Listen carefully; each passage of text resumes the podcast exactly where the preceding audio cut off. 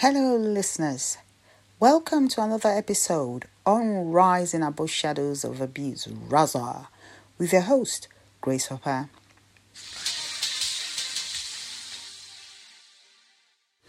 Matricide, the killing of one's mother or grandmother, is one of the most heinous crimes in history. This is obviously a traumatic experience that in usual circumstances only comes about as a result of great turmoil between parent and child. Patricide, on the other hand, carries the connotation of killing one's clan leader or an Oedipus complex when it's an addendum to earning the love of the mother figure. Disposing of their old mom is possibly even more extreme after all, this is the woman who carried that person to term for nine months and then took care of them for years afterwards. It is an exceptionally heartless character that will cross that line. So, situation we cause the heartless character an intense grief and it will stay with them for years or end in their self destruction. Young children who kill their mothers are often seen as evil incarnated in the body of a child or the result of demonic possession. Grown woman killing her own mother can be an extreme result of the Electra complex, or more often the deed of the evil princess. It is often triggered by arguments which could be in, in relation to inheritance matters, sometimes, or mental disorder. Matricide can also occur when one or more children kill their mother. It is usually treated as a murder case in court systems around the world. It does not generally carry extra penalties because of the relation of the killer and the victim. Though this is not the case throughout the entire world, it is a rare crime and tends to garner a significant amount of attention when it does occur. In some cases, it occurs after a child has endured some sort of abusive behavior from the mother. In other cases, the motive is religious or moral. For example, if a mother is having an affair or otherwise committing some act the child finds to be sinful or unacceptable. In other cases, the child may be mentally unstable and commit murder due to insanity. The murder may or may not be provoked at all.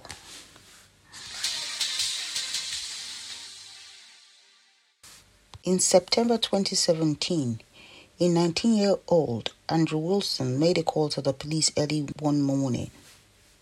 He had shot his mom, 51 year old Lisa Wilson, at the back of her head. It was discovered that he brought a dog home and the mom said he couldn't keep the dog in the house. That was what made him angry. He confessed later that while his mom slept, he shot her and then drove to a desolate area and got rid of the gun. Police were able to locate the firearm um, after Wilson's arrest. The boy murderer is being charged with one count of murder and felony firearms possession. His trial is still pending. In London, UK, Aziza Benis, 58, a school dinner lady was repeatedly stabbed in her house in Boddington Gardens in Ealing last August 2022. She was stabbed by her daughter more than 30 times. Anna Benis, 21, was charged for her mum's murder at the Old Bailey. She denied murder but pleaded guilty to manslaughter by reason of diminished responsibility. She is facing a two week trial which started from the 31st of July 2022. Police had to force entry to the property in Boddington Gardens after reports of screaming. The victim was found lying on the floor with multiple stab wounds. She was stabbed 30 times with a fatal injury to her right thigh. A daughter was accused of shooting parents before dismembering bodies with chainsaws. The remains of the parents of Verity Beck, 49, who were both in their 70s, were found by police at their home in Pennsylvania, USA, with a chainsaw near them in a horrid scene. She later chewed their bodies in a bin. She was charged with double homicide after police reportedly found remains of her parents, Reed and Miriam Beck, in their home in Jenkintown, Pennsylvania, USA. The bodies of Reed 73 and Miriam 72 were found at different levels of dismemberment in their home, as Reed's remains were wrapped in a white sheet and comforter. Police also found evidence of Miriam's body in the house, as well as a chainsaw near one of the bodies.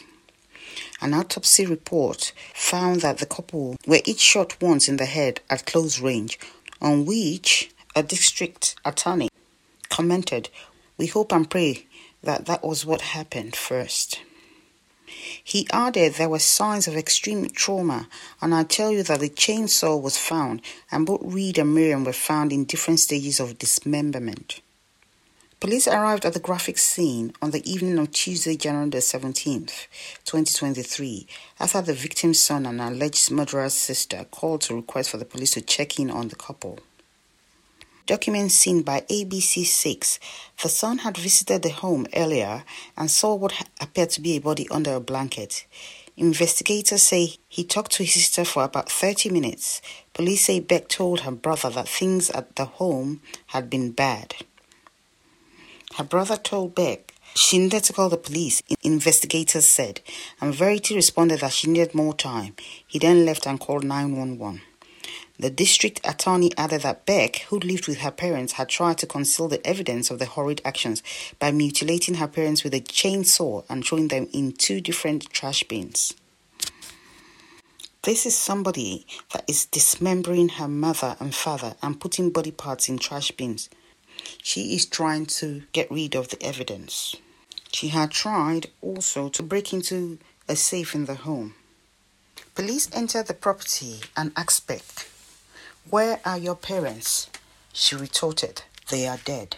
Arrested and charged with first degree murder and third degree murders, she's been held without bail. The couple's son told authorities he believed he was texting with his parents the past week. Authorities believe it was his sister who was using the phone. The motive for the killing is not yet known. What are your thoughts about these heinous crimes? Kindly leave a comment. Thank you. It is actually a grievous deed to kill one's parents. It can be psychological or mental disorder, and the motive could also be greed in relation to inheritance.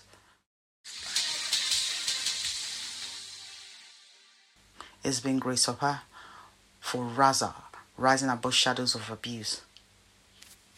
See you on our next episode. Please take care, stay positive, and be safe.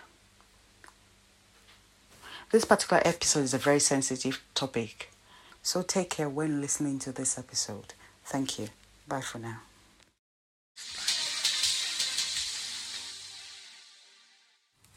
If you've got any questions or inquiries, you can get in touch rising above shadows of abuse at gmail.com or our social media platforms Rising Above Shadows of Abuse. Twitter, Rising Above Abuse.